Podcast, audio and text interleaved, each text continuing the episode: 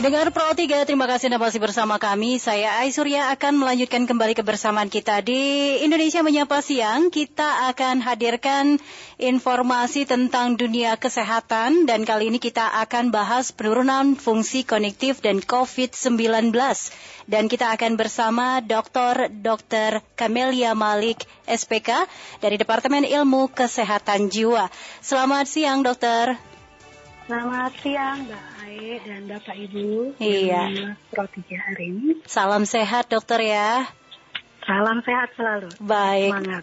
Ini di tengah pandemi COVID-19 ini kita juga sudah lelah sebenarnya harus melakukan sesuatu yang kadang-kadang ini ada sebagian dari kita nggak tahu posisinya harus ngapain di tengah COVID-19 ini. Ujung-ujungnya imun kita jadi turun. Tapi kalau kita bicara masalah penurunan fungsi kognitif seperti ini, apa yang harus menjadi catatan khusus kepada pendengar kita, dokter? Baik, terima kasih Ae. Jadi masalah kognitif yang terkait pandemi COVID ini saya mungkin akan memulai membahas apa itu kognitif ya. Hmm. Karena belum uh, tentu uh, semuanya akrab ya dengan yeah. kognitif ini. Kognitif ini secara singkat adalah kemampuan berpikir E. Jadi sebuah kemampuan intelektual yang memungkinkan kita untuk bisa mempersepsi, indrawi, mengumpulkan, memahami serta merespon informasi.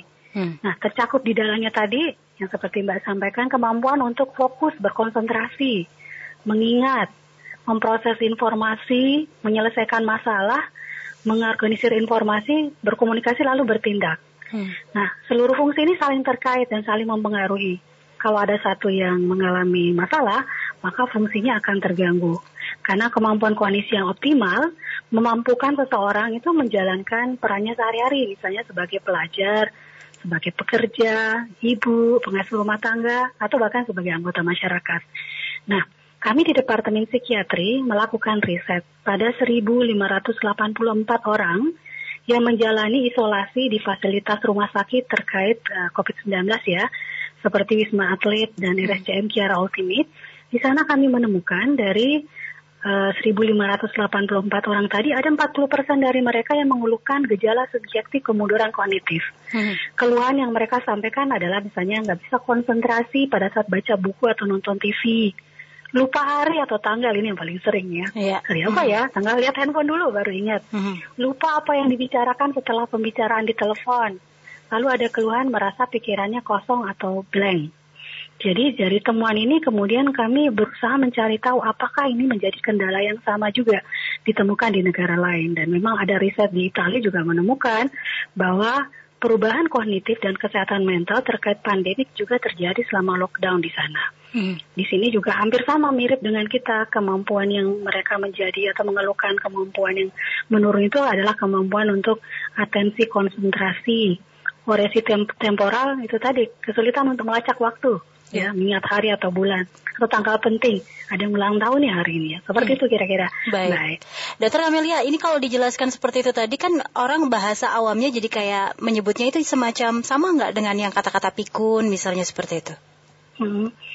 Iya, kalau kalau ke apa namanya istilah pikun itu kan secara spesifik kalau kami di dunia medis ya hmm. mengarah ke suatu kondisi yang terkait proses degenerasi atau proses penuaan ya. Hmm. Yang terkait yang paling sering adalah demensia atau pikun dini. Okay. Nah, itu uh, mirip dalam artian bahwa ada kemunduran dari salah satu uh, tadi domain kognitifnya hmm. tensi, memori, konsentrasi.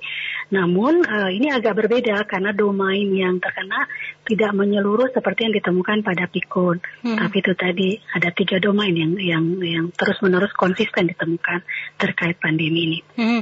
Nah, kalau bicara masalah penurunan fungsi kognitif apalagi di tengah pandemi, ada tidak sangkut pautnya ketika orang sudah mulai saya tadi awalnya diawali dengan lelah begitu ya, terus kemudian stres, depresi, akhirnya akhirnya jadi semuanya itu berimbas kepada pikiran kita, jadi tidak konsentrasi dan sebagainya, dokter. Betul sekali Mbak. Yang Mbak sampaikan sangat 100% benar ya, bahwa ternyata ada keterkaitan. Riset-riset juga mendukung konsistensi hasil ini, bahwa ada keterkaitan antara kesejahteraan secara mental ya, maksudnya eh, kesehatan jiwa kita terkait kemampuan kognitif tersebut.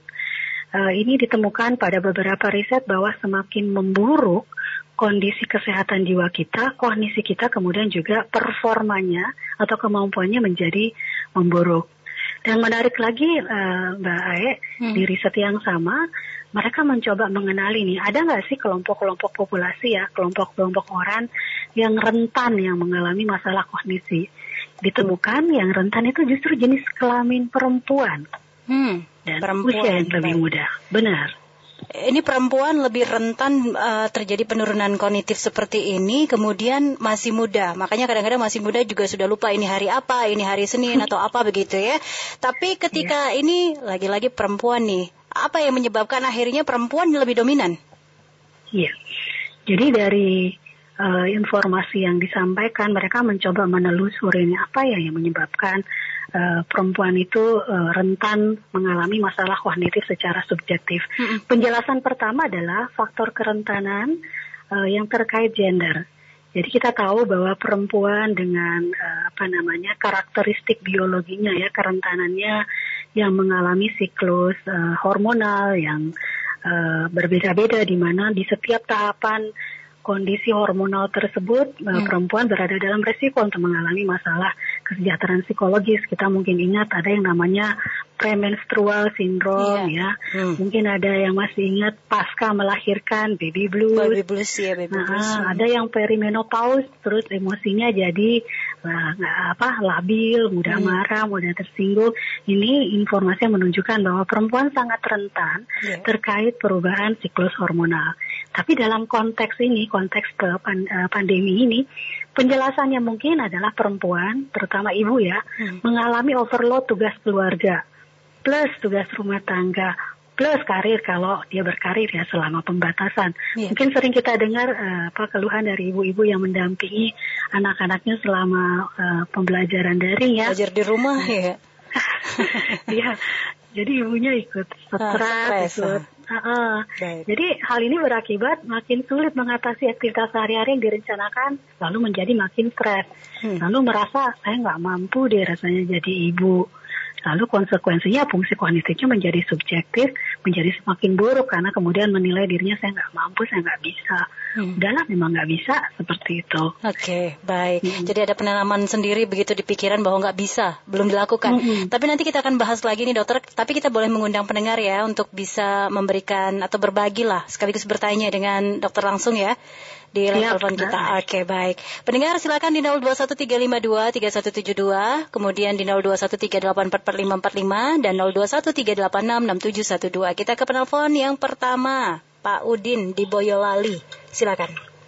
Assalamualaikum warahmatullahi wabarakatuh. Waalaikumsalam, warahmatullahi wabarakatuh. Uh, Ibu Ayah, Bus itu uh, Ibu Dokter Amelia, Kamelia. Dokter Ilmu Kesehatan mm -hmm. Jiwa.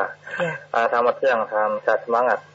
Uh, Bu, kegiatan saya setiap hari itu uh, rutinitasnya pagi sholat tahajud pagi jam 7 sholat duha sholat fardu sering di masjid gitu habis itu malam habis isa biasanya sering bisa baca Quran tuh uh, nyampe jam 10 malam gitu. Yeah. habis itu selebihnya itu saya nyat, uh, dengerin radio Habis itu saya jarang main, jangan jarang keluar, jarang bersosialisasi gitu kecuali kalau ada acara gitu saya baru keluar. Mm -mm. Uh, itu kesehatan jiwanya gimana? Demikian terima kasih. Wassalamualaikum warahmatullahi wabarakatuh. Waalaikumsalam warahmatullahi wabarakatuh. Jarang bersosialisasi tapi ada kegiatan nih Dokter Nani gimana nih? Silakan ya. jawab dulu. Baik, terima kasih Pak Udin dari Boyolali ya. Iya. Salam sehat ya Pak ya. Uh, jadi cara seseorang uh, mengatasi situasi yang penuh tekanan dalam kehidupannya beda-beda. Kita mengatakannya sebagai strategi coping. Hmm. Macam-macam jenisnya. Setiap orang juga antara satu strategi dengan strategi yang lain uh, kemanfaatannya berbeda-beda. Ada suatu jenis strategi yang kita pakai untuk mengatasi stres, katakanlah strategi spiritualisme atau religis ya, religi itu berhasil pada satu orang tapi belum tentu berhasil pada orang lain. Jadi sangat tergantung uh, sifatnya individual. Yang saya perhatikan dari uh, penyampaian Bapak tadi bahwa mekanisme coping yang Bapak kembangkan untuk mengatasi pandemi ini dengan semua keterbatasannya adalah dalam bentuk uh, coping spiritualism. uh, ada orang lain menggunakan mekanisme coping yang berbeda, misalnya menghindar, ya atau dalam bentuk coping emosi. Coping emosi itu misalnya terus-terusan merasa cemas, terus-terusan merasa khawatir, menangis dan seterusnya. Hmm. Ya, pertanyaannya adalah apakah coping itu efektif buat seseorang pada saat dengan situasi tertentu? Ada dua yang menjadi patokan. Pertama dari uh, rasa sejahtera atau distress yang muncul. Hmm. Kalau orang tersebut misalnya melakukan coping tertentu dan dia merasa nyaman-nyaman saja dengan kondisi tersebut, ya, dan tidak mengganggu orang lain, rasa-rasanya coping tersebut dianggap efektif untuk mengatasi itu, ya. Yang kedua yang menjadi patokan adalah fungsi. Apakah dengan menggunakan coping tersebut fungsi orang ini, fungsi kesehariannya tetap bisa berlangsung dengan baik dan uh, apa namanya optimal. Hmm. Jadi kalau dia misalnya seorang pekerja, apakah dia bisa tetap bekerja dan produktif? Sebagai seorang ibu rumah tangga, apakah dia bisa tetap menjalankan fungsi keseharian dan produktif? Dua patokan itu yang menjadi eh, panduan awal ya Pak untuk menilai hmm. yang saya lakukan ini sehat atau tidak. Hmm. Kalau misalnya muncul keraguan nih Pak, ke, misalnya saya pengen tahu apakah saat ini saya sudah terdampak psikologis nggak ya dengan kondisi ini, tapi saya nggak mau ke dokter, iya. nggak yeah. mau ke rumah sakit, nggak mau ke puskesmas, nanti tertular, Bapak bisa mengakses swab periksa di web PDSKJI. Jadi Perhimpunan Dokter ke, eh, Kedokteran Jiwa Indonesia, PDSKJI ya bisa diketik di Google itu ada webnya di situ ada uh, fitur atau ada satu pemeriksaan yang bisa diisi sendiri uh, komponen yang diperiksa itu adalah gejala kecemasan gejala depresi mm-hmm. gejala trauma psikologis dan gejala keinginan menyakiti diri sendiri atau bunuh diri. Silakan diisi, hasilnya juga akan muncul hari itu saat itu juga. Jadi dari mengisi itu kemudian akan ada perhitungan skor, lalu akan ada rekomendasi-rekomendasi yang muncul dari mengisi item-item yang ada di tempat tersebut. Hmm. Jadi silakan diikuti rekomendasinya. Hmm. Ini kalau kita ngomongin jiwa, tapi nanti silakan ya penelpon yang mau bergabung masih ada kesempatan untuk langsung berdiskusi dengan Dokter Kamelia di 0213523172, 0213844545, 0213866712. Dokter balik lagi ini.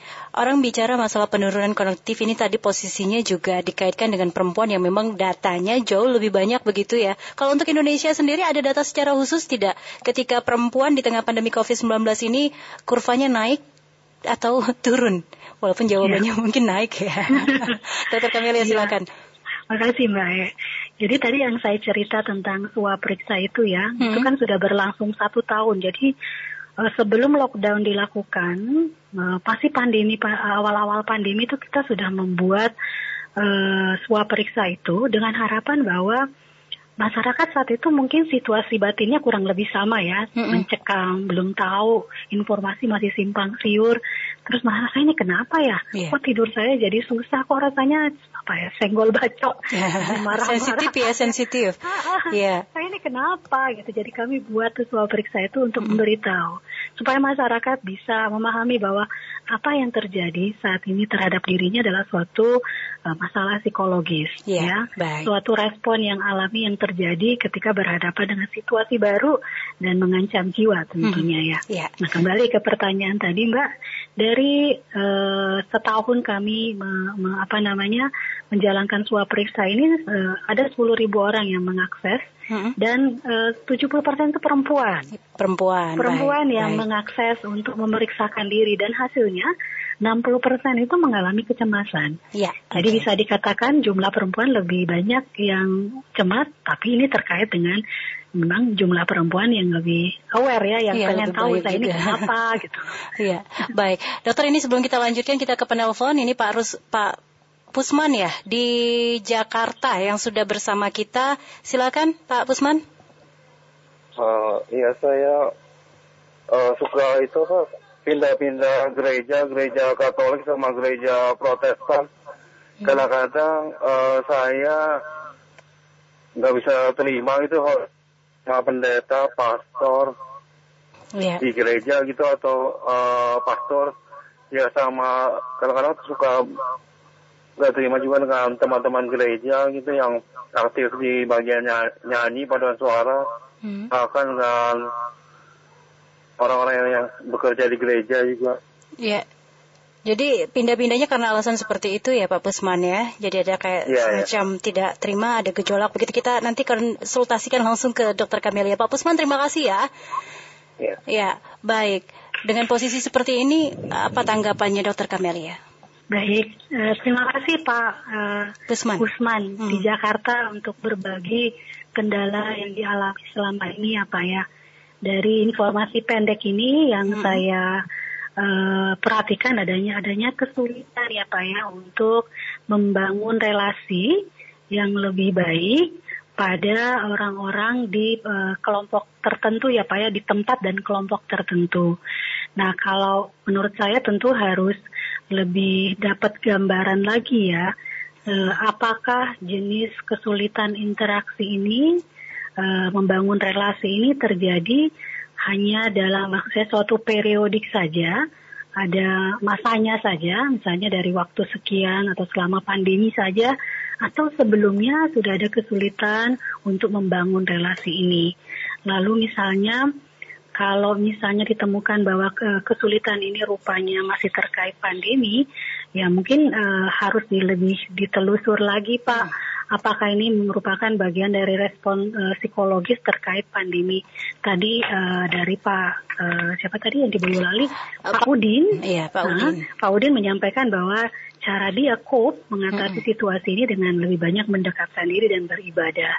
Nah, tapi saya bilang tadi mungkin uh, salah satu coping yang dipakai orang lain belum tentu hasilnya akan sama dengan yeah. orang lain. Ada banyak faktor yang berperan. Baik. Saran saya mungkin bisa mengontak psikolog Pak atau psikiater untuk memahami uh, apa yang mendasari ketidaknyamanan ini ketika berinteraksi supaya bisa dibantu diberikan rekomendasi yang sesuai. Ya, baik. Nah, Dokter Kamelia, ini sebenarnya kita pengen lebih panjang lagi berbincang, tapi apalah daya ini durasi membatasi kita. Tapi posisinya barangkali ya. ada yang bisa disampaikan terkait dengan bagaimana kita mengatasi masalah penurunan konektif, apalagi di tengah pandemi COVID-19. Silakan, Dokter Kamelia. Terima kasih Mbak. Saya setuju bahwa uh, ini penting untuk disampaikan terutama pada teman-teman yang penyintas COVID ya, hmm. yang pernah mengalami COVID, lalu kok rasa-rasanya saya uh, susah konsentrasi ya belakangan ini setelah uh, uh, survive ya, sembuh hmm, dari yeah. COVID ini, uh, saya sarankan untuk memeriksakan diri ya, memeriksakan diri apakah memang terjadi masalah kognitif terkait uh, long term konsekuensi jangka panjang dari uh, COVID-nya. Yeah. Sehingga diharapkan dengan ditemukan lebih dini, bisa ditata laksana lebih dini, bisa dicegah perburukan, supaya fungsi uh, keseharian bisa tetap optimal sama sebelum terjadi uh, sakit tersebut. Jadi silahkan datang ke rumah sakit atau misalnya ke klinik, minta untuk dilakukan pemeriksaan uh, neuropsikologi untuk ya. memastikan yeah. apakah kemunduran kognitif ini terkait COVID-nya atau terkait masalah psikologis sehingga ya. bisa ditata laksana lebih dini. Itu pesan saya Mbak. Oke, terima kasih ini dokter. Mudah-mudahan nanti ini juga semakin mengedukasi masyarakat kita supaya di tengah pandemi COVID-19 ini juga bisa menenangkan diri, tidak terlalu depresi begitu. Nanti kita ketemu lagi insya Allah. Dokter, terima kasih sudah bersama Pro 3. Terima kasih Mbak. Salam sehat semuanya Bapak Ibu. Iya, salam sehat kembali. Pendengar demikian tadi Dokter Dokter Camelia Malik spesialis kejiwaan yang sudah bergabung bersama kita dan untuk selanjutnya kita akan hadirkan informasi lainnya.